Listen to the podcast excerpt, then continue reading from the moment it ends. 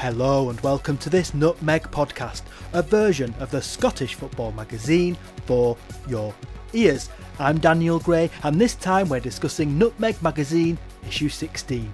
I was joined by Nutmeg publisher and designer Ali Palmer and the journalist and author James Morgan. Plus, you'll hear from some of our writers Giancarlo Rinaldi, Ginny Clark, Greg Gordon, John Sperling, and the poet Stephen Watt. This is an online recording given current restrictions, but hopefully it isn't too far away from the usual quality. Please consider contributing to the making of this podcast in return for various goodies. Do have a look at our Patreon page, that's P-A-T-R-E-O-N dot com slash nutmeg FC. One supporter we're delighted to have on board is Total Football Analysis. They offer match analysis, data, statistics, scouting reports, and more to help explain what really happens on the pitch. Go to totalfootballanalysis.com to find out more. And deepest thanks to Mark Astaire for his support. Issue 16 is out now. Please see nutmegmagazine.co.uk. Enough of that. Here's the podcast. Cue tape. Ali, three months on since we recorded an online podcast, we probably deep down knew it was going to be the case for a while. But how are you coping without football now? Strangely okay. Obviously, we had a nutmeg to deal with, which was um, you know kept kept me and your good self occupied. But yeah, it just feels like the longest um, close season ever, and I don't. I'm surprisingly not watching football. You know, I'm seeing people on social media talking about you know games that are on TV and um, and, and I suppose because my life's I've changed it's, it's changed a bit. I'm doing different things and you know going out for walks more often. So I've not watched as much as I thought I would. I, I started watching the Scotland England uh, Euro '96 from last week. I didn't quite finish it, but I was going to go and visit my son. And by the time I got there, my son said he'd watched it and, and was amazed how awful the football was. I'm strangely not missing football. Um, am I allowed to say that as a as a publisher of a football publication? no, well, it's the case for all three of us here that we we're still living football every day, whether it's producing yeah. nutmeg in our case, and then for me, writing about football, doing other podcasts as well. So it, it, hasn't really gone away in that sense. The only time I get really moody is a Saturday because yeah. it's not the act of the game itself that I miss. It's it's the thing lots of people have talked about the routine uh, going off. Yeah. In my case, around Scotland or down to Middlesbrough That's and true. seeing the same.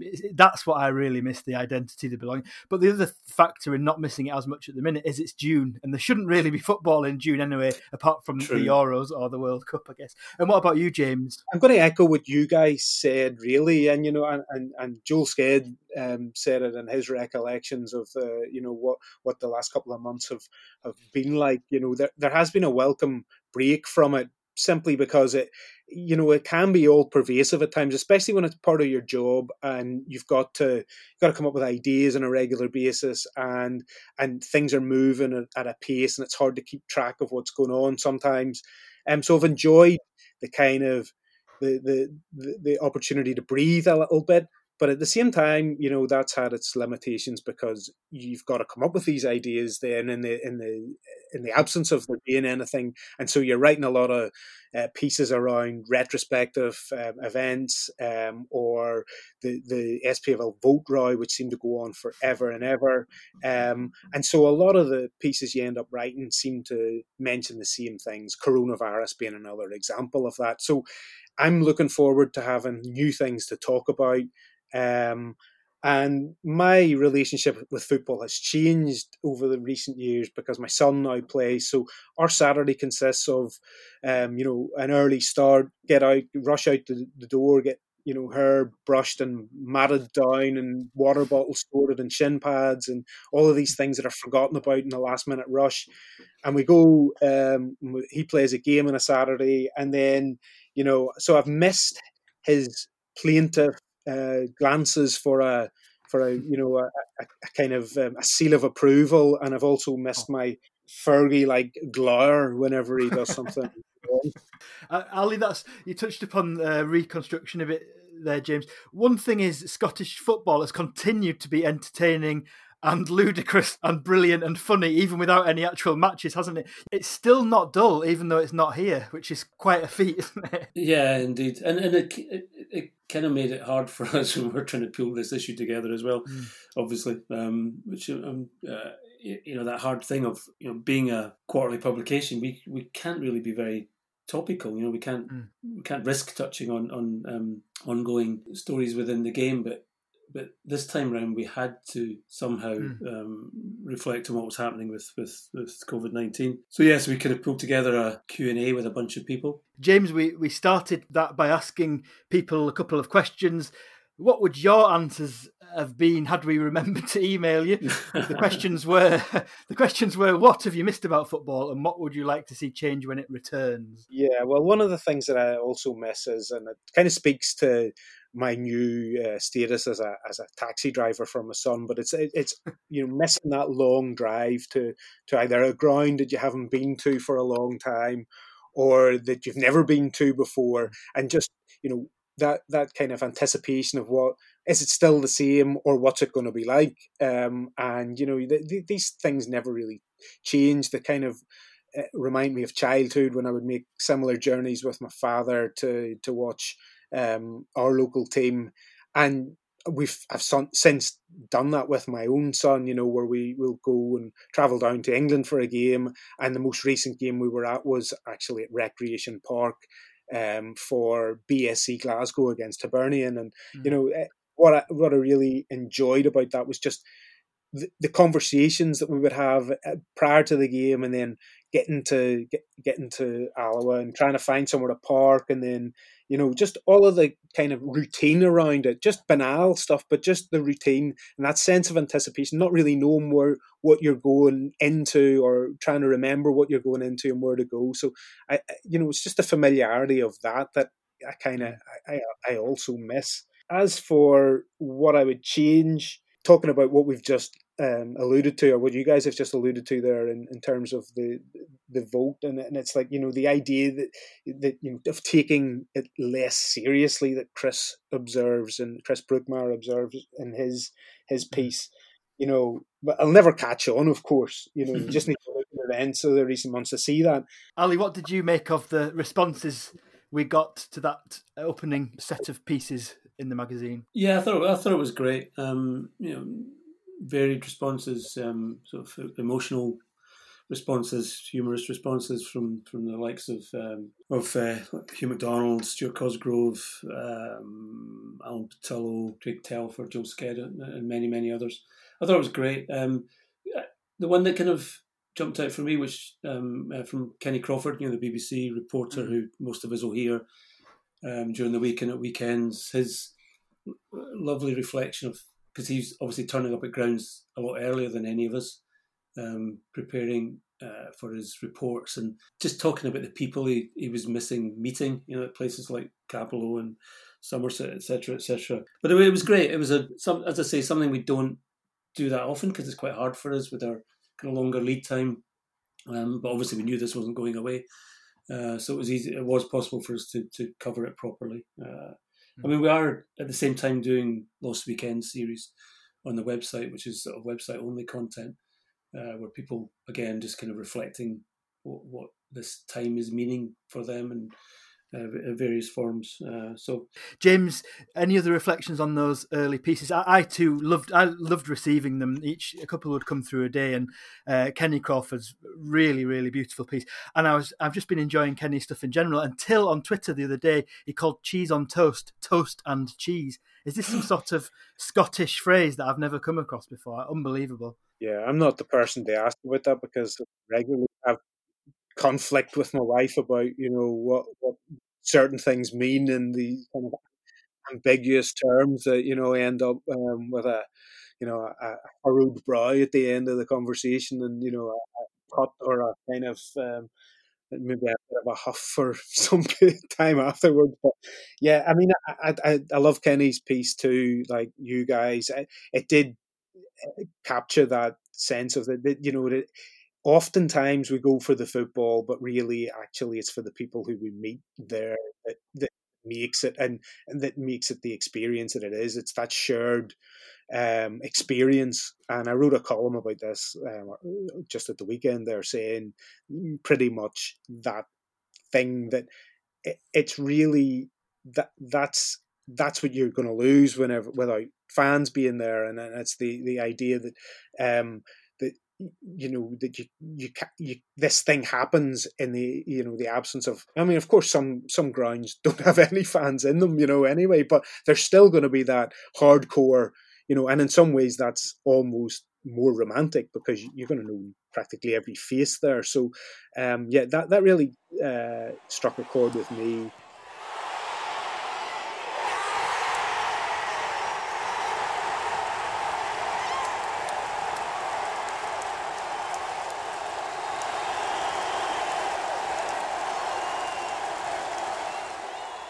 Nutmeg 16 then, Ali, something of a football grounds special. Tell us about those pages. Yeah, we'd actually thought about doing this um, long before COVID 19. So we'd, you know, when, when the previous issue was uh, over the winter time, we sort of thought we'd do a, a stadium special because it means so much to both you and I, Dan, and of course anyone else. I mean, uh, I've often thought personally that uh, I'm, I'm an Ayr fan and it's it's almost the stadium I support more than the team, which I know sounds crazy, but you, you know the players change, um, but this, for most clubs, for some of us anyway, the stadium stays the same. And going to Somerset Park for me is is almost as important as as the football on the pitch. So stadium's been a lot, and yeah, we just thought we'd build this into a a bit of a special.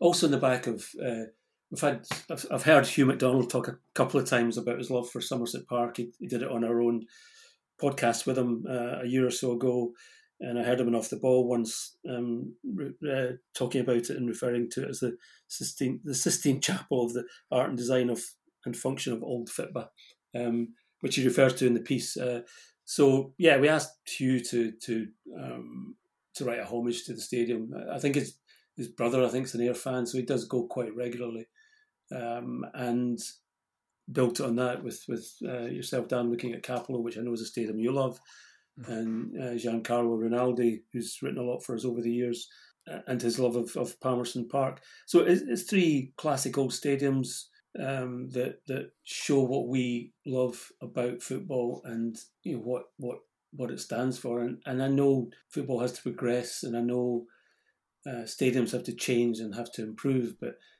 everyone still loves that experience of standing in a in a in a good old fashioned stadium where the, the atmosphere is just so so different from from from most of our modern stadiums. Let's hear from Giancarlo then about his piece and Palmerston. Well, I was I was kindly asked to um, write about a subject very close to my heart and, and very close to me geographically as well, uh, Palmerston Park and Dumfries, and really I suppose what it means to what it means to Doonhamers, people from Dumfries and, and Queen of the South fans, it's it's a ground that's that stood, you know, uh, that's that's been Queen of the South since pretty much the day they were the day they were thought of, and although it's gone through, you know, various incarnations, various upgrades and and returfings or whatever, it's still it's still pretty much the you know it's the home of Queen of the South. It has been for over a century. So there's a lot of um,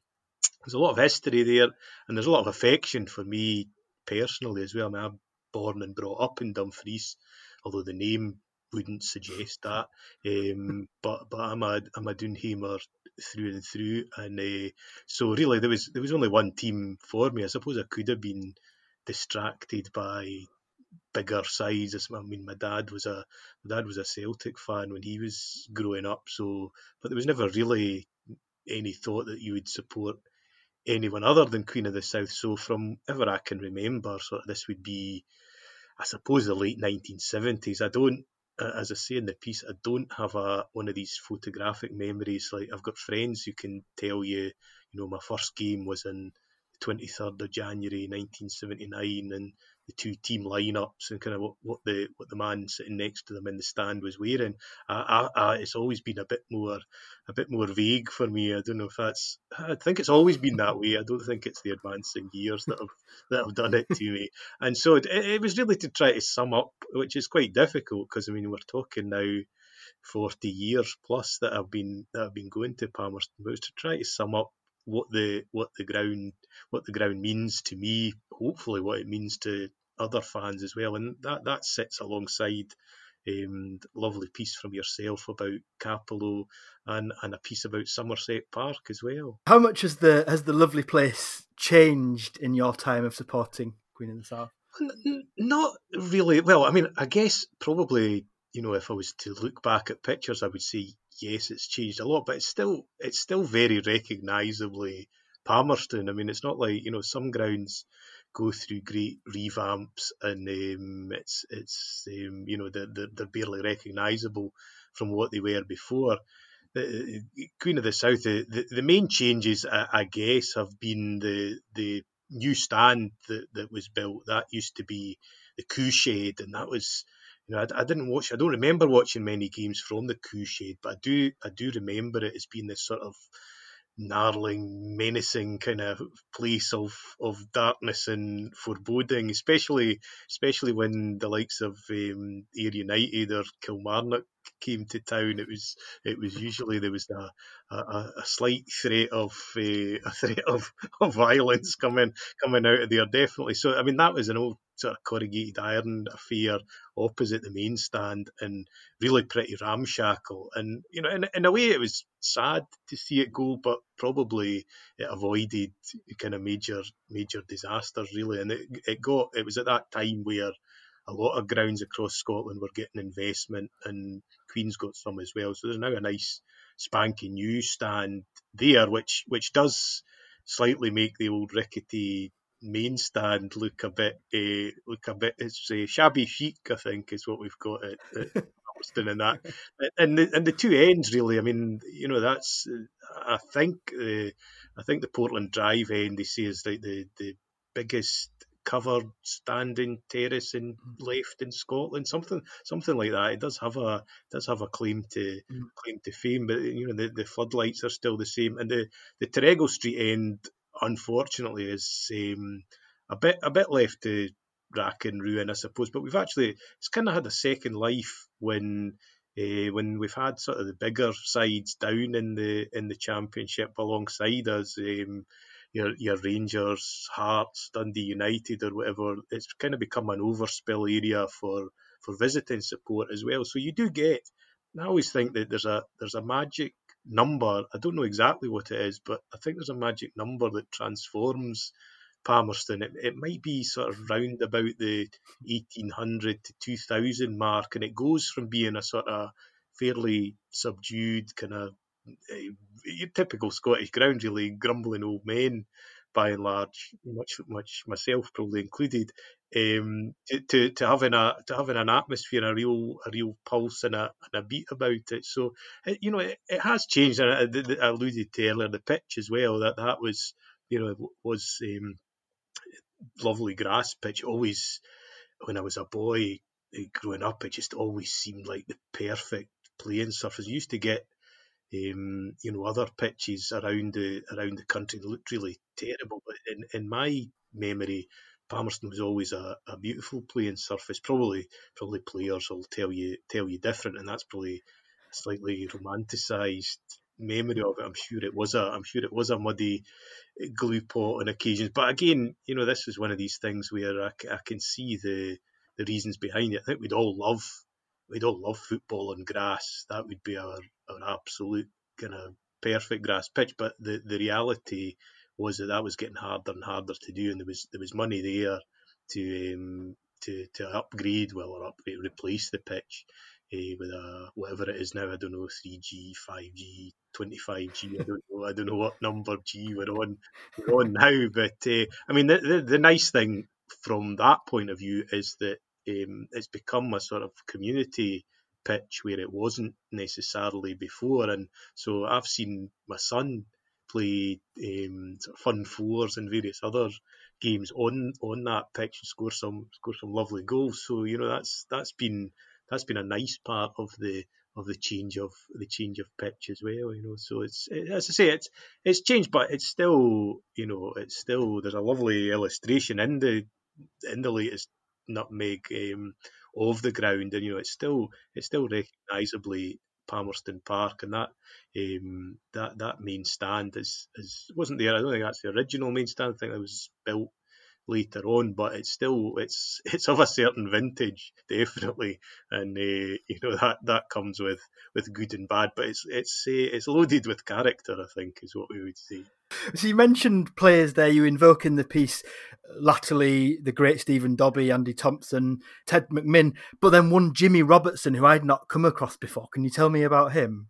Oh, it was he was um, you know, in I think the seventies were famous for football mavericks, and uh, definitely he was he was ours. He had sort of long curly hair and a magical left foot, and and he was the kind of player that you know I think he he drove home fans and away fans to distraction really because he, he could on his on his day he was unplayable and and really skip past defenders and create more than score, I think, but he's still got his fair share of, of goals as well. Just a, a, wonderful dribbler, and there was always a, a wee buzz of excitement when he when he got the ball. I think that's they're the kind of players that we we, we turn up to see. You know, you mentioned Thompson, then the, Ted was another one at, at Palmerston, but Jimmy Robertson was the first player really that I fell in love with. I think at Palmerston, just uh, that was my era for, for Queen of the South fans.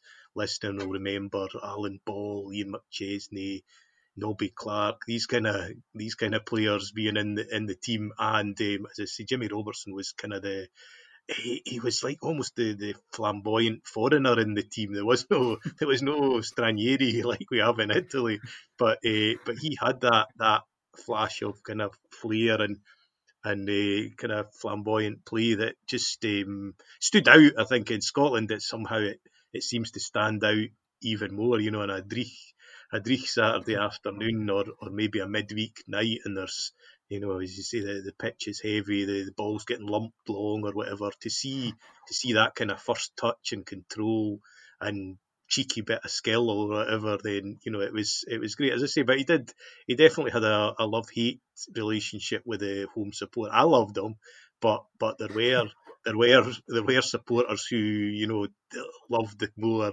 loved the more robust uh, style of Scottish way and weren't up for the, the skillful the skillful moves or whatever. So you know, but uh, J.R. as he was uh, nicknamed uh, along with people that remember Dallas will remember there was J.R. in that. Well, we had our own we had our own we had our own J.R. at, at Palmerston Park, and that was that was Jimmy Robertson. Um, you mentioned briefly there, but uh, extending the, in the piece about the importance of family and continuity in a football ground. It's it's a very important thing, isn't it? it it's it's it's one of the most precious things about football, and it's one of the hardest things now about um, about lockdown and not not getting to a live game, and then even you know, I, I, don't know how you feel, but to me, the, the, it's a pretty soulless experience watching a game behind closed yeah. doors. You know, it just it shows how important the supporters are. But it, it's definitely for me, it's it's partly about community as well because I think there aren't many places now where we experience genuine community. You know, maybe maybe gala days and the like down here, riding of the marches that we have, or common ridings, whatever. You know, those are those are occasions where we gather, but there aren't that many. So so to get together as a town, however small the numbers might be, and uh, you know for a, an hour and forty five minutes or so, we're all we're all willing the same thing is is lovely. And and I started taking my son. Um, I think it'd be seven or eight years ago now, and um, Queen of the South do a great thing called a Junior Blue season ticket, which is it's a pound a game for the whole season. So under 16s, I think it is um, get in. So he he was, uh, you know, I did for the first six or seven years of his life. I thought maybe he's not going to like football, uh, and and this, you know, it, it, really it presented me with some sort of philosophical problems about how I was going to live if, if uh, because my father's football daft and I'm football daft, and what am I going to do if, if my son's not? But luckily, um, he, he came round to he came round to football and got the got the junior blue season ticket, and that just happened to be the season where um, Queens had been relegated to I don't know if it was called League One then it was the third tier anyway, and um, just uh, put together a team under Allan Johnston that thrashed pretty much everybody all season long. Went on. I had to keep telling my son, you know, this is not what it's normally like being a Queen of the South fan. We would go behind and win 6 2. We went up to, uh, I, I, don't know if you're allowed to mention Ayr United defeats. Um, but I'll mention it anyway. We went up to Somerset Park and and, and beat uh, and beat them four two. We had a great, uh, just an amazing season. Won the Challenge Cup as well. Went to the final of that, and you know that was just those days with um, my dad my father-in-law, my uncles, my brother-in-law, nieces, uh, just a big sort of extended family, good friends as well, all there gathered in gathered in Palmerston to see this this kind of spectacle. Then that that's continued really. You know, I still have a season ticket. I hope to renew it when when the opportunity arises. Uh, and, and my son's still got a couple more years as an under 16 to to get in on the on the junior blue ticket. But that that's even when it's even when it's bad, I think you know um, there's still something. Um, you know, I come out the, into the car park at, at, at Palmerston with my old father-in-law sometimes, and we, we trudge across in the rain and wonder, you know, why the hell are we doing this? And then at least you know there's a sort of uh, there's a bottle of red waiting at the end of the at the end of the rainbow when we get when we get home. We might we might survive and go back for, for another week. And, and it's just as I say, it's a it's a it's a great place to go. And now we've got my son's got friends that that, that go along to the game. So just this big kind of mass of of people, and it varies week in week out how many turn up. But it's just that sort of sense of community, really, sense of belonging, I suppose, that that we don't get. As I say, I don't think we get it all that much anymore. So that kind of usually suffering, as I say, especially um, the, the last season before it was curtailed was not a was not a great one. Um, but but you know, occasionally we just we strike gold, and it's it's so fantastic to to jump up in the air and celebrate with your, as I say, with your with your dad, your son, your your father-in-law, whoever else might be there. It's uh, it's it's one of the best feelings in the world, I think. Do you want to read an excerpt? This old house is rarely comfortable, be it standing on a stone step, fearing splinters off a wooden seat, or trying to balance on a moulded plastic one, but still feels like home.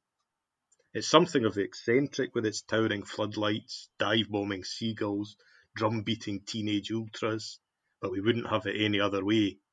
If only there were more connoisseurs out there who felt the same on a more regular basis. But it's much more than the mere surroundings anyway, at least for me it is. This is where I've grown up in a football spectating sense and watched the rise and more often fall of the team I sometimes translate to the more romantic Italian, Regina del Sud. It's also where I've spent a huge slice of quality time with my father, father-in-law, uncles, brother-in-law, niece, son, many other friends and relatives too numerous to mention. Mostly, we roll our eyes in despair at what's unfolding before us, and then later trudge out of the ground slowly, our progress delayed by a rolling roadblock of old men with walking sticks. At those times, you wonder why you do it, and the weather usually conspires to make the potholed car park and converted Tesco supermarket arena nearby seem a most grim prospect. Only the bottle of red waiting at home offers solace. However, once in a while, magic happens within the confines of these four stands. For over a century now, this place has witnessed the very occasional glory days of Dumfries' finest. A cup upset, a league flag, just a moment of sublime skill can transport us from this humble stadium to a back-slapping, fist-pumping dance of delight with some of those we hold dearest. The fact that they happen so rarely only makes them more special like finding a nugget of gold in the waters at Wanlockhead. Nowadays, I work within a stone's throw of this grand old ground and watch it sit in silence for most of the week. It looks unassuming and inauspicious, but I and a few others know how the spot can be transformed. At game time on a good day, the heart beats faster, the spirits soar, and the body positively glows with a warmth that's impossible to recreate anywhere else. I call it, jokingly, the theatre of dreams, but for me anyway, it's a whole lot more than that. Better than the Maltese falcon. This is the stuff that dreams are made of.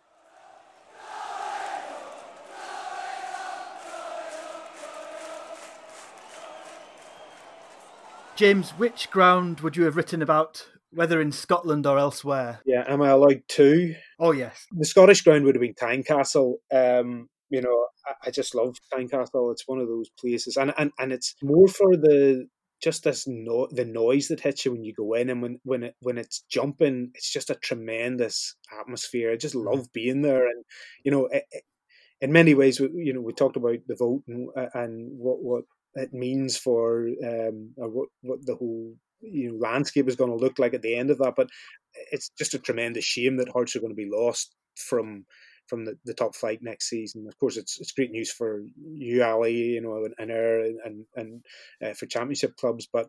Um, pr- providing they don't win their um, their legal uh, appeal, and I, I, but just Tynecastle is one of those places. I, I love getting the train through. It's a it's a hard place to get to. Um, coming from where I'm from, you know, from ha- in Hamilton, uh, it can be tricky to get to by train. But I just love the walk up um, through Gorgie, and you know, and just I've not been since a new main stand went up, so I, I can't speak for that and what what that might have done to the atmosphere. But certainly, that was something I just used to love going to a game at Tynecastle. The other ground I picked would have uh, been the the Oval in Belfast, which is where mm-hmm. Glentoran mm. play their home matches. Um, you know, great kind of iconic venue in East Belfast, sitting right um, in the heart of the Docklands. And when you sit inside the main stand at the Oval, you look up to, I'm trying to remember now, is it your left or your right? It's been so long since we've been in it, but you, you look to the horizon and you see the twin cranes of Samson and Delilah. Samson and Delilah, Samson and Goliath, not Delilah. uh, and so you, you see these, and so you're unmistakably in the heart of East Belfast. Um, and and it also explains why um, the, the ground was bombed during the Second World War because of its proximity to the shipyards. Um, it's seen some, you know, storied names. George Best played there. Eusebio played there in a European Cup quarter final in 1967. I first saw Glenn Hoddle there, and, and when Tottenham came as FA Cup winners in I think pre-season 1981, maybe 82, was also Best. There was a there was a film stroke documentary made about Best a few years ago, um, and they used it as the venue for some of the English grounds. I think Burnden Park was used. It was used as Burnden Park at one point um, in that uh, retelling of the Best story. Um, and the other the other suppose shout for it is that my I, I, believe you know I don't know whether this story is apocryphal, but my father certainly told me it anyway that in a match against Belfast Celtic, he and some of his friends as teenagers led a led a pitch invasion, which um, ended with the match being um, abandoned, and um, then many years later, my brother scored a goal there that led to a pitch invasion. So there's a nice kind of there to that. Um, you know, that's yeah, that would be my my two choices if if you allow me to. Oh, definitely. Tynecastle's a brilliant choice. I think there are a few few noisier grounds on a on a full day in, in the good times anyway than Tynecastle. It's it, you know you can hear it across the city, which is always something quite special. The Oval is so high on my list of must visits. Every time I see photography of it, I just think, why have I not been yet? It's quite it's preposterous that I haven't because it just look. I just know I will love it immediately, and it brings to mind actually Joris van der Veer, who we have an interview with in the ground section of Nutmeg, who's been to so many grounds across the world now, and and I know that's that's one of his favourites as well. Ali, we went big on Somerset, Cappielow, Palmerston. Are there any other Scottish grounds that have that authenticity and charm? Places like like you know going to Broth, you know Gayfield a ground I always love. And, and strangely, um, Alloa's ground, even though I know it's been developed slightly um, and has the the the all weather pitch, I still love going there. Uh, I, I, like the, you know you've got the Ochils in the background and and the kind of um, you know, odd little stand for the away crowd and I mean, they've they've actually kept, you know, they've developed it. They've been able to spend some money on it. I think it was uh, something to do with the uh, development of the railway line. I think, but it's it still retains its charm. Whereas Stenhousemuir's ground, which I used to love going to, has completely lost it because you know, as a, as an away fan, you just have to you're stuck behind the goals. So there's many fantastic grounds out there, and, and you know, as as James said, I mean, Tynecastle I've always preferred Tynecastle to Easter Road as a as a neutral. A, shout as well for Gayfield, which I just absolutely yeah. love, and for the corner stand, the main stand of Starks Park, which feels so unique when you sat up on the, the benches there. There just seemed to be so many more authentic grounds left in Scotland. James, do you think that's because, ironically, of the lack of money in the game and the lack of ability to to really afford to, to have transform and move to so many different grounds? Is is one of Scottish football's perceived weaknesses, i.e., the lack of money, actually one of its strengths? Yeah, I suppose when you go to these kind of out of the box stadium solution. I'm using solutions because everything seems to be a solution these days. But you know that that's what it feels. It just feels like they're eh, like it's something that you've pulled out of a Lego box or it's been you know you, you know flat packed and and pressed a button and it's appeared. And I, have been to Stoke City's Britannia Stadium, which sits right in the middle of a an industrial estate or like a kind of sh- retail park, and it's the most bizarre experience. I suppose in a way it's a bit like Livingston's ground, but so many of the grounds aren't like that, and it is yeah, there is an undeniable charm. Although sometimes on a on a cold day, like as Hugh McDonald uh, describes at Somerset Park, where I think he talks about um, a polar bear wearing a balaclava and or, or opting to wear a balaclava or sit in for a sealed supper. Um, you, you know that's that's pretty much the experience. It's not for the faint-hearted. Um, and, I, and, I, and I mentioned Livingston there, and you know, especially if you're covering a game at Livingston for whatever peculiar reason, wherever when the sun set and where you were in the press box was, and you, sitting in the ground, you would look down after about forty-five minutes at these atrophied fingers and think, "How am I getting, you know, six, eight hundred words out of these?" Because they just they wouldn't work, you know, and and mm-hmm. that's that's one of those um, recurring memories of covering games in in Scotland that it's forever freezing. And when you do get a warm day, you know you've got this.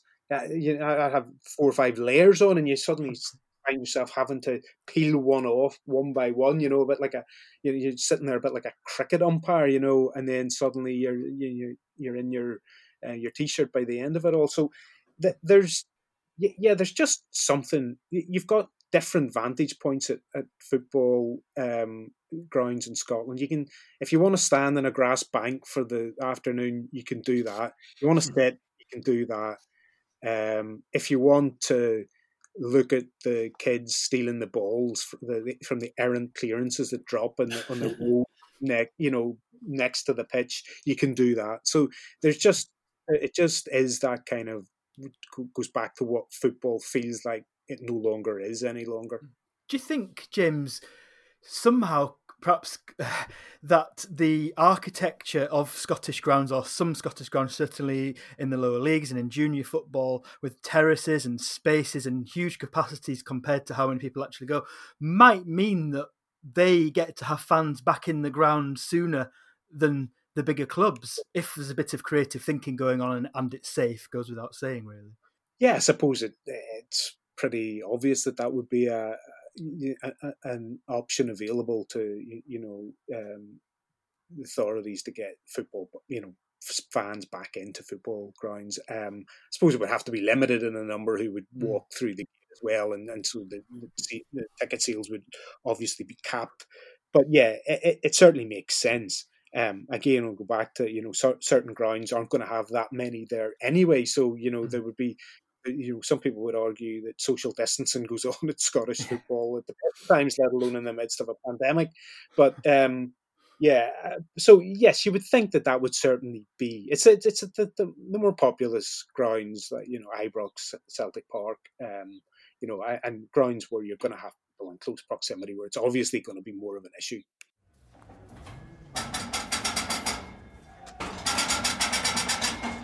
Come on, come on. Bigger, bigger. We've done that Fucking! Can we not knock it? Tactics and tactical analysis have come a long way in recent years. If you're a thinking football fan who wants more than the standard match report, check out totalfootballanalysis.com for match analysis, data, statistics, scouting reports, and more that helps to explain what really happens on the pitch. This finely tuned website includes pieces on players and teams from across the world and access to the Total Football Analysis magazine. Take it away, Graham. John! John! John! Barnsley! Took in more! Took in more! Took inside more! In to go out!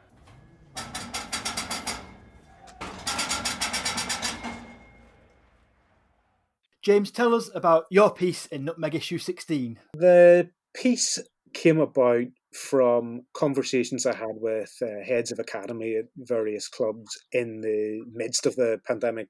I, I noticed that a lot of um, acad- youth academies were putting videos out of their young players um, performing focused practice. So, you know, you where, where kids aren't just lashing a ball into a goal or doing keepy uppies or um, you know, you know, dribbling round a cone. It had to, it has to be done with um, some kind of uh, precision and, and speed, and, mm. and there needs to be a, a purpose to it. Uh, because and, and I noticed this because my son was doing a lot of the the aforementioned stuff that doesn't really um, improve you per se. So I'd kind of been encouraging him to do more of that and showing him some of these videos. And then um, uh, a family member who was formerly a scout at a coach at Celtic suggested that I, you know, might be interested in doing something in this. So I phoned each of the clubs um, for some comment on that, and it formed the basis of a of a column for uh, two two written pieces for the Herald, and then a column also. But I realised that it, it, it had you know more to it than just um, that that the, um, the the stuff about the practice, because what became clear was that a lot of the clubs were rolling out a strategy called the Pride Labs, um, and these were aimed at greater collaboration between the clubs. Um, the idea that the clubs could be could work together in tandem, or uh, and and that they would kind of rid themselves of the baggage of old rivalries that had maybe um, held Scotland back. Um, certainly at the international stage now, that was a big undertaking. As you can imagine, if you're a, the coach of a, a, club and you're you're you're charged with bringing through young players and and feeding your um, you, you, the academy structure, but also then with a view to putting these players uh, into the under twenties and then into the first team, then that that that was you, you're basically having to unveil your trade secrets. But but what the SFA managed to do successfully was convince a lot of these coaches that this was for the greater good. And it was really refreshing, especially when you look at where we're at or where we would have been at on the, the fringes or well probably in the middle of a European Championships now that, that there was some kind because you kind of look at um, Scottish football, the Scotland national team, and you always just assume there is no plan that um, it's just it's crap and it's forever uh, condemned to be crap and that and we're never there's never going to be any progress. And so this to to to hear um, these coaches talking about this structured uh, program that was geared towards improving not just the domestic product but then the international product as a whole seemed like a really good thing to to to delve into. Um, and the thing the key things that really stood out for me was how quickly the clubs managed to set aside those differences and understand that this was clearly going to be the way that Scottish football would have to move forward was for there to be some degree of turkeys voting for Christmas and saying, you know, it seemed to run at odds to what we were witnessing with the vote as well, that here was the capacity for clubs to get along. And I think clubs do get along much more behind the scenes than we're led to believe. You know, there is a level of integration there that you don't always see and you're not always aware of.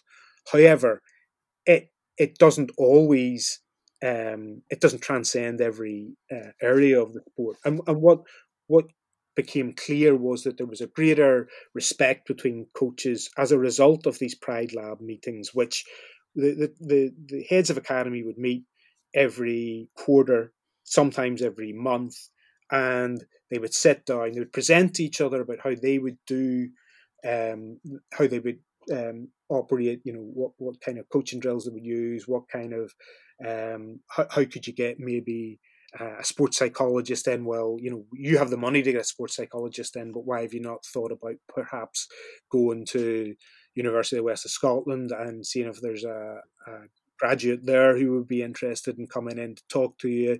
And so there was this, as I say, collaborative approach, a joined up approach to helping each other and looking at ways to make each other better. Now, I spoke to um, a chap who was at the Jacksonville Jaguars for many years, um, and Steve Livingston, and he, he was at, here at the outset of the Scottish Claymores and was the general manager there. Um, and he talked an awful lot during an interview that I did with him recently about this kind of joined up thinking, how all of the NFL franchises would sit round a table two or three times a year and they would work on best practice and saying, how do we improve this product? How do we get more fans through the door? Why are we not getting fans into this area of the stadium? And and that was and and they they conducted this study that really from from driveway to stadium they they they kind of looked at every dimension of a fan's experience. Now, I'm digressing slightly, but it's to kind of demonstrate how that at the end of this process, they came up with this package of best practice procedures.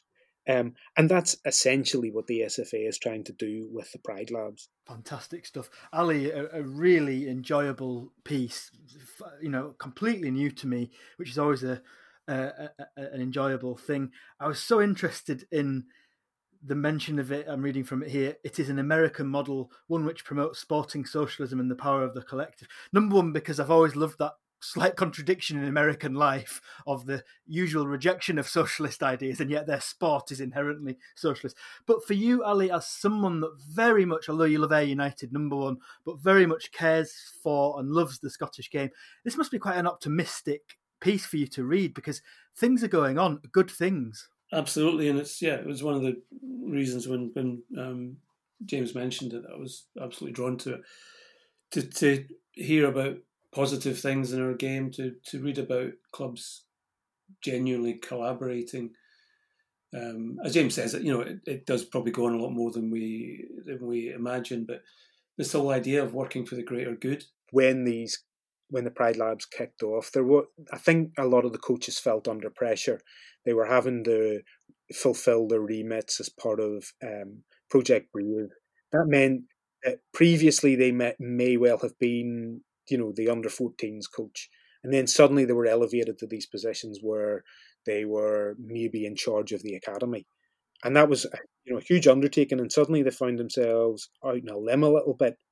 And one guy in particular from one club which i'm not going to mention just found it also, you know very overwhelming.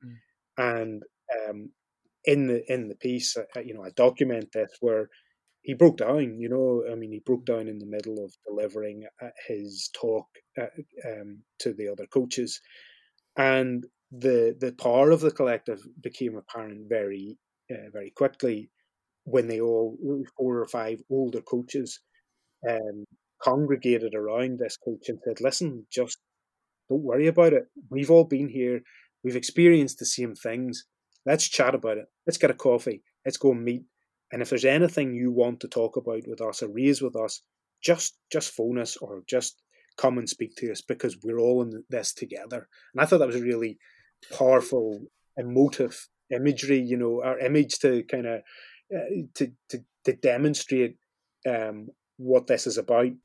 In case you'd forgotten, you're listening to the Nutmeg Podcast, a version of the Scottish football magazine for your ears please have a think about joining our supporters club on patreon.com slash nutmegfc. Your readies will help keep this podcast going in return for various goodies, including copies of the magazine, and help me self medicate with macaroni pies. Now, back to the tittle tattle. Ali, tell us about some of the other pieces in Nutmeg issue 16. Yeah, just to expand on the on the stadiums theme, um, we had a piece which was another. Uh, the, idea of the story also kind of uh, pushed us into doing this kind of larger stadium uh, theme in issue 16 was was the, the tale of Bill Barr. Uh, Bill Barr died in November, and he'd been the sort of principal shareholder and uh, chairman of Ayr for um, a number of years in the 90s through, th- to 2003. Uh, and obviously, the, the, the irony of, of building stadiums all over Britain while Somerset remained as it was, which of course uh, in the end was a good thing. Um, but uh, yeah, you know, built grounds, yeah, Southampton's ground, Bournemouth's, Celtic, Hibs, St Mirren, Dundee, Raith, I think, and and and even Kilmarnock. Um, and you know, all the time we were playing in this dilapidated stadium. But he also spent a lot of his personal wealth on, on the team and lots of other excellent stuff, of course. Um, in issue 16, uh, one piece which I must admit I picked up on a blog, which we sometimes do. You know, sometimes we see people writing pieces and think, you know, this could work in Nutmeg. And it was a, a piece by a guy called Kenny Jameson, um, uh, entitled "For the Good of the Game." Um, Kenny had been involved in the SFA a number of years ago as a commercial director, so he'd, he'd sort of been on the other side, as it were, was well aware of what was happening within the SFA and the SPFL at the time, and just wrote wrote this really thoughtful overview on on how he thinks our game could be fixed, um, which from almost from a kind of outsider's point of view, um, he is a fan. He's a football fan. He, he's a Falkirk fan. Um, but because he had some involvement in the game, uh, you know, it came with some authority. And I, I just thought it was a, a, a, wonderful piece that touched on things like, you know, better dis- uh, financial distribution, you know, bringing up the, the, the old hoary tale of, uh, you know, should we be sharing gate receipts again, which personally I, I agree with. Um, and just to quote him, he said, uh, Scottish football is in urgent need of uh, intervention and now is the perfect time for a redesign. And it, it's something I, I personally agree with that the the game right now, we should have just taken a big deep breath and and come up with something that would give the game a year or so to to readjust. Uh, I've seen jokes of forty two team leagues, and I kind of I kind of thought the same, like a 20 team league where everyone just plays each other twice and mm. Rangers and Celtics money gets distributed further throughout the game for a year might have been more sensible than trying to find uh, this quick fix, um, which nobody will be happy with. Um, anyway, that, oh, excellent piece. Got a number of pieces on the junior game, if we can still call it the junior game, because it's even even while we were trying to um, finish one of the pieces, it was constantly changing uh, because of the um, discussions within the, the, the game and the West of Scotland League. Uh, but a couple of brilliant pieces, one from Alan Robertson, another one from uh, a, a, regular writer, Scott Fleming, uh, which is which is great. Um, and the final piece I would I would pick up would be on by Craig Cairns. It's the anniversary of, of Meadowbank moving to Livingston, uh, or did they?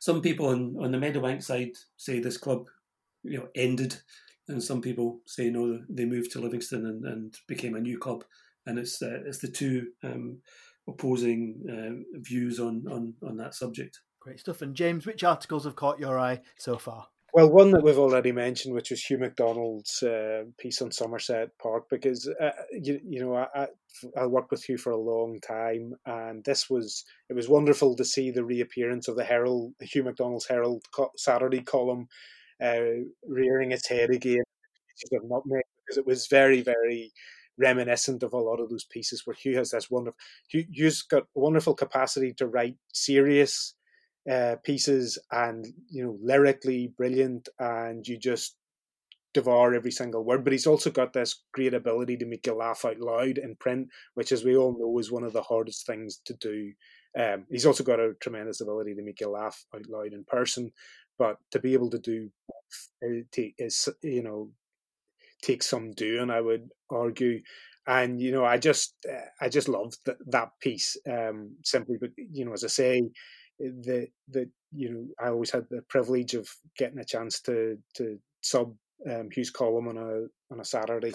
Um, I remember one senior editor telling us that um, Hugh's column, after a complaint or a series of complaints about a picture that was used, um, a missive or a three line whip came down from one of the senior editors that a serious picture had always to be used on Hugh's column, and to you know general guffaws from sports desk. Uh, uh, you know, as we all turned to each other and said, "Yeah, try putting a serious picture on the Hugh's column because it, you know, it was was written in that with a fair degree of levity, but you know, nevertheless, always compelling and, and very funny. Um, I love Donald Walker's piece on his childhood recollections of Raith and I suppose what I called Autograph Lane. Um, this kind of had a Secret Seven feel to it almost, where of children scoring, you know, streets for you know uh, well not quite secret seven but it did remind me of childhood where you know the idea of going up and knocking a stranger's door was just not um, frowned upon you know it was quite a common thing. You're in the scouts for example you know you would quite happily go and knock every door in the street to get 10 pence or 50p for washing someone's car and and you know it just spoke of a much more innocent time. So i love that I loved the fact that there were so many footballers all in such close proximity to, to each other. Um, it also reminded me a bit of my wife's upbringing because she lived in what was called Spam Valley rather than Spam Hill, which uh, Donald talks about. Um, and I also loved Kevin McCallion's piece on Play by Mail. I had a brief dabble with Play by Mail uh, as a as a as a teenager, and you know, I could everything in Kevin's piece chimed right down to the the, the his intro, which uh, um, talks about you know a, a, squeaky voiced teen phoning his and his mother phoning his house and his mother picking up, and this high pitched um, voice at the other end asks to speak to the manager of Athletic Bilbao. Um, again, you know that that that speaks to another time where um, uh, he ta- he talked about how, how managers would you know phone young younger ch- young boys and just stuff that would just not happen nowadays, and it just um, the idea that also that you know I, I could I, I could fully sympathize with that uh, idea of waiting for events to happen in slow motion almost before computer games and before FIFA and Championship Manager or Football Manager that you had you know you had to wait and it felt like the same length of time you might have to wait if you were a football manager of a of a football club that you know you, you would have to you'd have this period of time that would elapse before you could get to see or get to speak to the boys again you know? Another eclectic edition of nutmeg then. Let's hear now from a couple of the writers on their pieces. First up ginny clark on queen's park's peter buchanan and then greg gordon on jocky scott. It's an interview with peter buchanan who was uh, uh, a notable Queen's Park centre forward throughout most of the 60s. Um, prolific scorer. In fact, he'd around, uh, I think it's 155 for the club. And he also reached a joint record 11 for Scotland's national amateurs. Uh, however, he in addition, scored a couple of goals for the Great Britain and Northern Ireland Olympic squad when it used to compete in the Games uh, with an amateur side.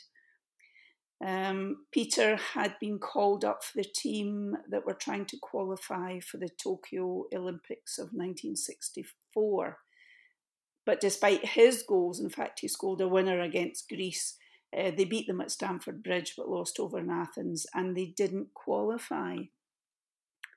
Um, it's an interesting story. Uh, Peter's fairly philosophical about it, despite his starring role in that. Um, although Greece went through to the next stage, they were eventually disqualified, um, supposedly for having used professional players, uh, and their round uh, was deemed a walkover for for Czechoslovakia, who who went on right to the the final and were beaten by uh, Hungary in the final. But uh, Peter knows is, is is quite, as I say, philosophical about all that. But given the, the, the fact it was the Tokyo Olympics, uh, I was thinking about Peter back in January which seems like a really far away time and place now. And uh, yeah, I mean, just like another world. Um, when people believed there would still be a Euros and a Tokyo Olympics um, before the, the horror and the, the impact of the pandemic emerged. Uh, but I'd interviewed Peter a number of years before for a small piece in Scotland on Sunday. Um, it may have been uh, one of those debates about Olympics and home nations and separate FAs and maintaining their independence. But I knew there'd been a British Olympic team in the past and had wondered about the Scots who'd been involved, and Peter's name obviously stood out. So, yeah, at the start of the year, I'd begun thinking about him again, thinking about the parallels in his story. And it was good to have another chat with him. I mean, he's in his early 80s now, but he's still so eager to talk about the game he loves and the club that he still passionately supports. I actually gave Peter a buzz last week to tell him that uh, the magazine was coming out and I'd get a copy to him with his his interview in it. And I just asked how he was doing, and and and he, you know, he more or less said he just, you know, he was just desperate to get back and see Queens Park. That you know, it had. He said it's it's it's my life. You know, he. I mean, he was going to every game, home and away uh, before before the shutdown, and uh, yeah, there must be a lot of not just former players, obviously, but fans, especially older fans, for whom uh, football represented a huge part of their social life. Is the world of Great Britain and Northern Ireland amateurs and of Scotland amateurs a largely forgotten one now? Yeah, I think I think it is. Um, I mean, for me, doing you know talking to Peter, I mean that that that unique aspect of having been in an Olympic squad was certainly the the starting point. He is such an interesting guy anyway, but it is that compelling aspect of someone who devotes their playing career to an amateur side mm. while holding down a day job. So genuinely playing for the love of the game and the club. Um, it's that era of the national amateur sides and the Olympic team is really just another chapter in football history now. It's it's mm. not one that I confess I know that much about, but a lot of people I think now might have imagined amateur football to have been something somehow less or inferior to the professional game, when in fact amateur players were as committed and as professional in their approach. In fact, some would say more so because of the lengths they would go to uh, just to keep playing the game that mm. they loved. Mm. Um, Queen's Park status as an amateur club in modern times was really unusual until, of course, uh, last year the club voted to change that status after 153 years of being yeah. amateur. I imagine some people might not even realise that that was still the case. Did you think that move away from amateurism was inevitable for Queen's Park by the end? I think it really had to be. Um, and I asked Peter when I was chatting to him, I, I, wondered whether he still felt quite sort of sentimental or romantic about that aspect of it because he was so um, passionate about the idea of amateur football. But even he agreed that you know it was inevitable. They're they're participating in a professional football league, um, and he said, you know, even as a fan now, watching every team at the end of each season being picked through by the other clubs who could offer a paid contract and other terms meant that it was really just becoming impossible for Queen's Park to compete in today's uh, football world without going professional.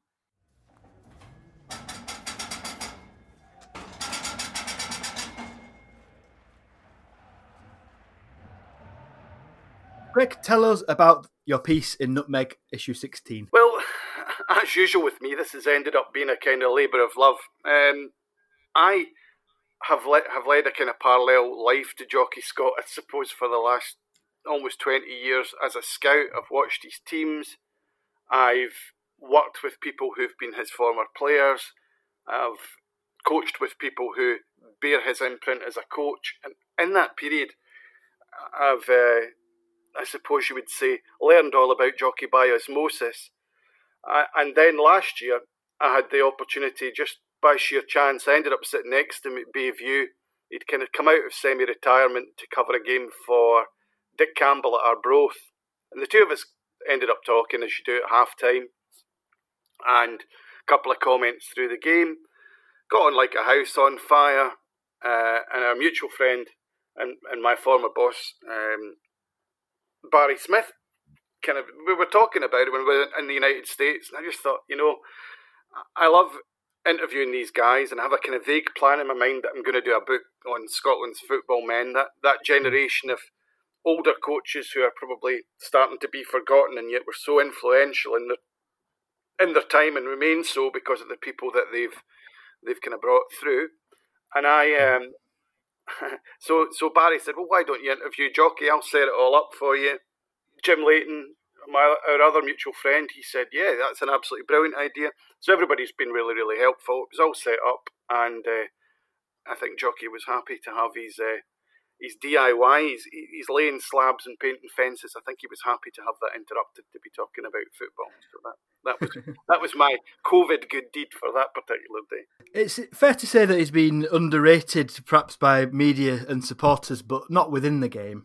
Well, well, I think that was the thing as well, is is that you don't, you always, to, I think to fans, and I think to press, he became a caricature because he's quite an imposing person. He obviously has the the luxurious cowboy moustache, which he's had since I think 1976. um, and therefore, I think it was easy to caricature him as being a, a man from another time, a kind of austere character. But actually, the things that he did on the training ground, the things that he did with his teams, the things that he lives and dies by as a human being, I think are far more nu- nuanced, far more complex, and far more interesting. And and and so, in that sense, that's what that's what I wanted to capture here. I really love the idea that you can do portraits of people in a way that maybe like a portrait painter would do, that reveals a side of the character that wouldn't be immediately apparent to somebody who thought they knew them well by media reputation. Beautifully put. Uh, tell us then about his playing career and style. Well, the really, really interesting thing for me is, is if, if you saw him as a manager and you asked someone who'd never seen him play what sort of player you'd have thought he was, then I think people would say, oh, I bet he was a, a bustling number nine, a Joe Jordan, a kind of 1970s all, all action centre forward. But in fact, Craig Brown in the piece and I, and I and I backed this up by watching lots and lots of old clips, confirmed that really he was the Billy Gilmour of his day. He was a player that was, mm. as he was as a coach, probably about 20 years ahead of his time. Uh, a player that could play off the front, a player that could get you up the field, a player that could beat men, a player that would shoot from 25 yards. It was full of invention.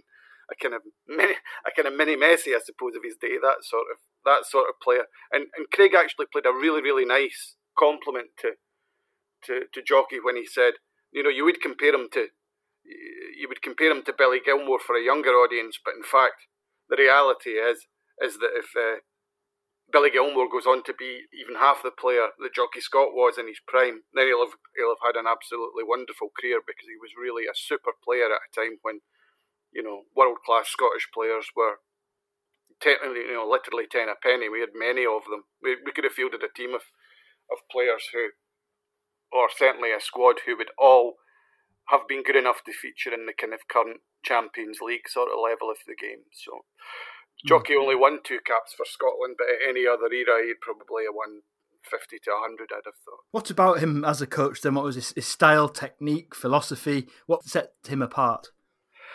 Well, I think the thing about him, which was he belongs to a particular school of coaching. I don't know what you would call it. It doesn't have a name. You could probably call it the Broughty Ferry School of Scottish Coaching because they all seem to live within the, the square mile of Broughty Ferry to Monifieth in central Dundee. So, uh, all heavily influenced by Jim McLean. Uh, impeccable standards based on repetition, based on a simple idea. And the simple idea was, I suppose, what we'd call the modern Scottish style, which is all about one and two touch passes through midfield, getting the ball forward quickly, but not not a direct, not what you'd call a direct style of play at all. Quick build up, putting players under pressure, getting the ball in behind them, just a relentless attacking game.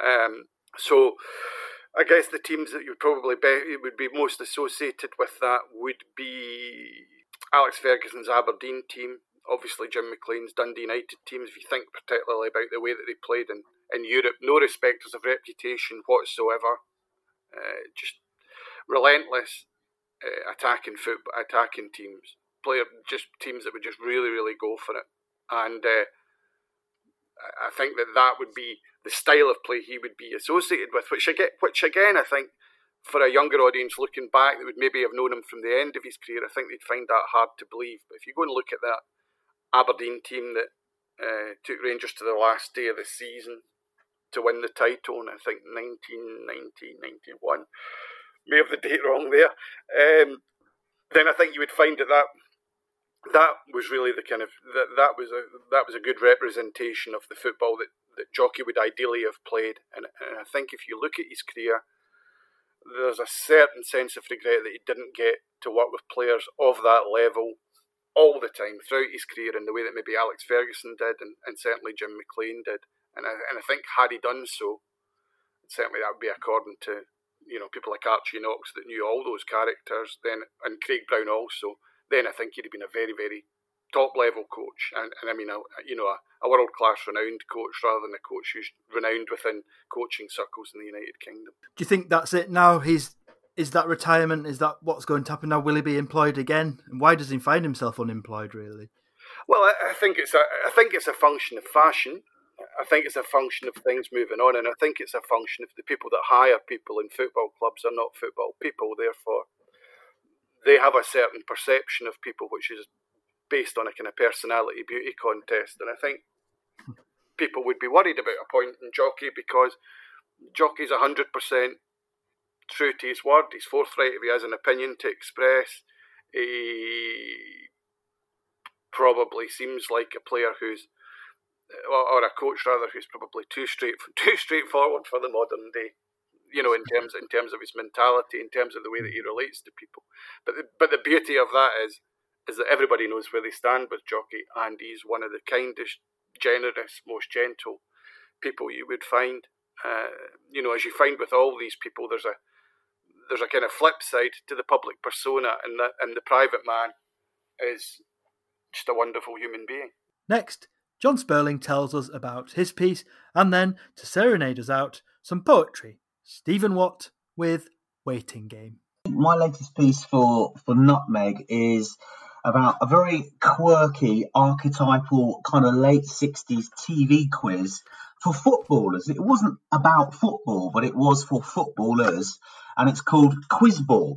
And uh, the reason I, I've kind of went to Nutmeg with it is because it was um, a, a very, very good example of how Scottish teams um, not all of them, um, the you know the leading lights, shall we say, in Scotland, were able to to rise to the fore. Um, and I think that um, it, it really is a, a, a, very very good historical piece, if you see what I mean. Simply because there's so little footage of Quizball that actually exists.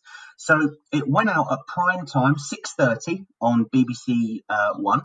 Um, and it was launched in 66, the year obviously that England uh, won the World Cup. David Vine presented it, who went on to, to front Superstars, Question of Sport, and, and Ski Sunday. Uh, he initially uh, fronted it, and yeah, the, the premise is that you would have two teams um, in in front of you, uh, two teams of four, you'd have three footballers or a manager on the team and a special guest, and then David Vine would fire questions at them.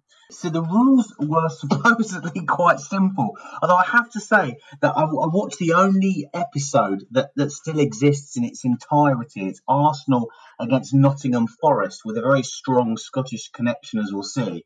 And I was able to work out the rules as we went along. So the team that wins the kickoff question. So David Vine will put a kickoff question, first fing- fingers on the buzzers, they would get first dibs. So the team that wins the kickoff question begins proceedings, and then the team captain chose which of the four team members would answer the question and the difficulty of the question.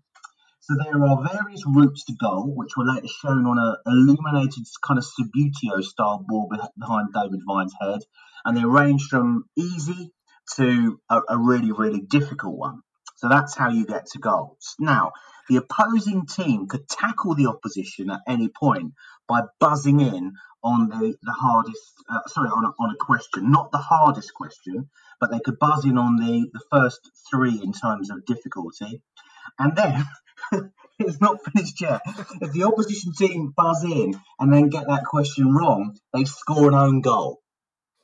So I hope that that is reasonably clear. I would suggest that if your listeners are still unclear, then they watch that first episode on on uh, YouTube and, uh, and and clarify the rules for themselves. But that, as far as I can gather, were the rules for Quiz Quizball. By stereotype, quite complicated for, for footballers, and yet it showed some real sharpness in the minds of players. And one Ian Ure, or ex of, of Dundee, and then, of course, your team Arsenal, was described by the Radio Times as an intellectual revelation. Tremendous. He was indeed um, judged as a uh, an intellectual revelation. So in that first series that Arsenal won, he was he was alongside uh, manager Bertie Mee. Ironic because Bertie Mee didn't actually like the cameras much.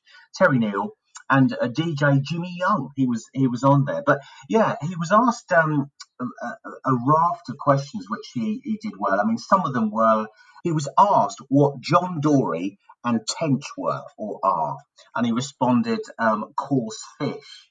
Now, they, the Radio Times particularly picked out that response, and, and you actually said that anybody would have thought he won the Brain of Britain contest reading the fan mail he uh, he didn't um, kind of uh, agree. And, and the other questions you faced were which shape has five sides?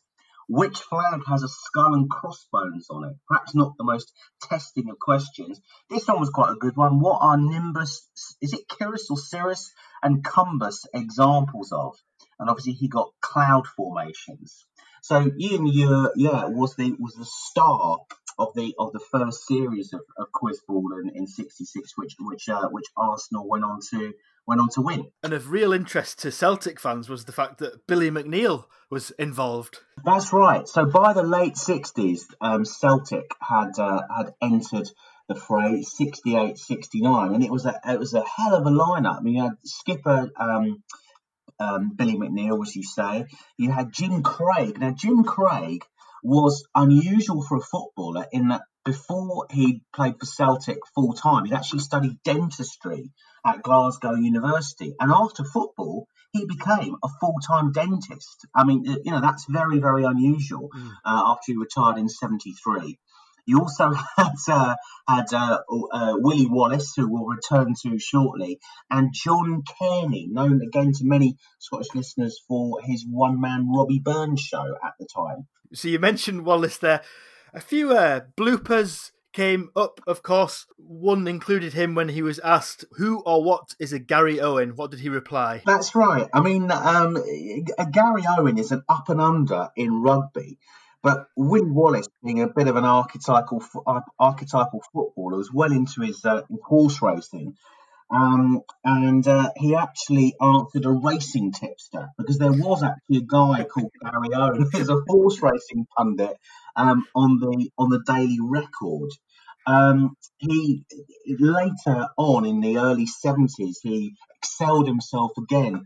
Um, he was asked by the uh, was it David Vine? I can't remember if he was host by then, but the, so the the, um, the question the dog star is the brightest star in the night sky. What's its more scientific name? And he responded Pluto, which I do like, rather than the correct answer Sirius. So, uh, so yeah, Willie Wallace hell of a player, not not not the best quiz team contestant. and by way of old firm equality, uh, you talk about the fact, sadly, footage of the Rangers quartet of the early 1970s has been lost. They gave a fantastic answer when asked about some famous buildings. That's right. They were they were showing a photo of the, the soon to be completed Sydney Opera House, and you know it had been in the media a lot. It's uh, it's um, a, a, wonderful construction to look at. You'd imagine that anyone would know what it was, but when they were asked to identify it, they, they come up with the answer the Taj Mahal, which I, I also quite like. So yeah, there's old firm equality there in ridiculous answers. That's true. really lovely detail in there, and, and it was just to see the name Alex Ferguson. Yeah, I mean Fergie um, was is notoriously competitive in whatever he does, as we all know.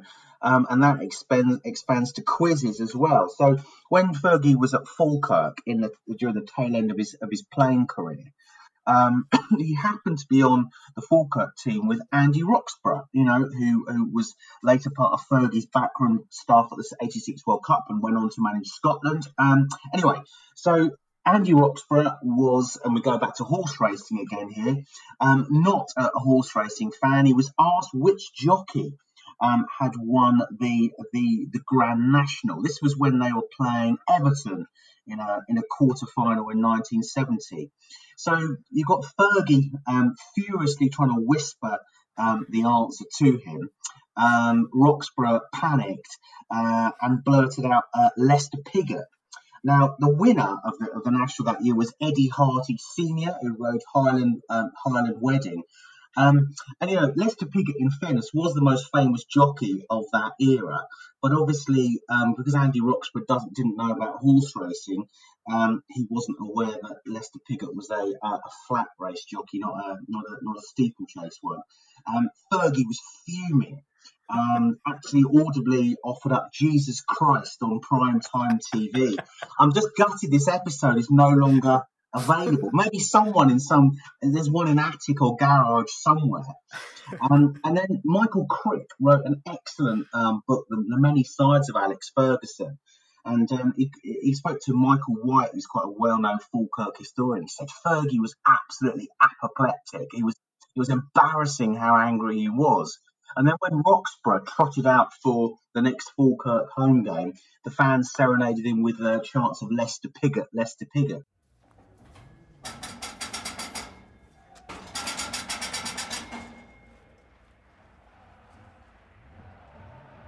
I repent my frustrations. I welcome the exasperation felt when players creep up touchlines to take throw ins, diving, corporate sponsored named stadiums. I take it all back. The right footed left backs, the left footed right backs, players who could have had a hat trick but couldn't even stick one in the onion sack. Behold my white flag. Stalls may sell their half and half scars. Teams are permitted to be drawn from their non existent hat. Opposition can steal 10 yards if we could only please have our football back. I will not grumble at the phrase six pointer, nor pointless third kits designed by angry kids with luminous markers. Of course, we all need to buy that strip. TV is correct to enforce streaker censorship. I will undergo anger management to accept undisclosed transfer fees, team sheets in numerical order, stadium clocks counting down, games being filmed on ancient camcorders, and parking the bus strikers' silly fouls, bookings for pulling off shirts or midfielders being disemboweled, ball boys' time wasting tactics, fair weather fans throwing in the towel because this waiting game is unfavourable for anyone's health, depriving us of its faults, foibles, drags, all its glorious shortcomings and drawbacks is what spurs us on, keeps us coming back just as much as all its charms.